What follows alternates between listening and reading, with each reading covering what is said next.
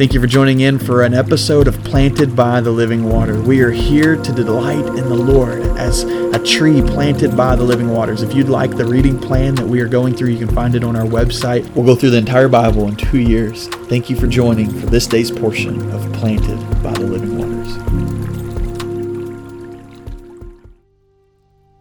Psalm 48 says, The Lord is great and highly praised in the city of our God, his holy mountain rising splendidly is the joy of the whole earth. Mount Zion, the summit of Zaphon, is the city of the great king. God is known as a stronghold in its citadels.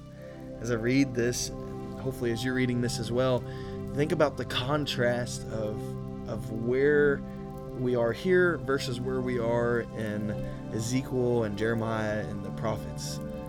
here we see this city, this place called Zion, the place where the temple was built, as lifted up, as exalted, and, and, and that it is is high and, and, and praiseworthy and splendid.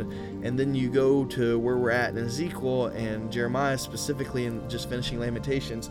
Um, man, uh, the place of Zion is deserted, destroyed, utterly destroyed, um, temple tore down. I mean, we see this great contrast here between Psalm 48 and um, in our places in the prophets. However, there is a, a, place later on where the focus is not on the place itself, but on the God of the place. And we see that in verse 9. It says, God, within your temple we contemplate your faithful love. Like your name, God, so your praise reaches to the ends of the earth.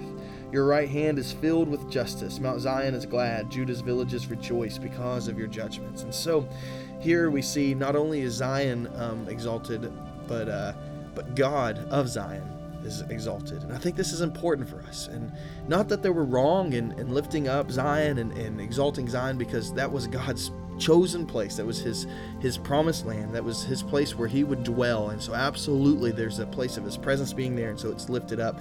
However, if their mind was only set on that place and we see the destruction that comes to it, they would be left utterly hopeless. But the truth is is their mind was not only set on the place while yes, there was rebellion, yes, there's them turning against God, at the end of the day, God still had them as his chosen people. And we see here a, a focus on who he is. It says, God, within your we contemplate your faithful love.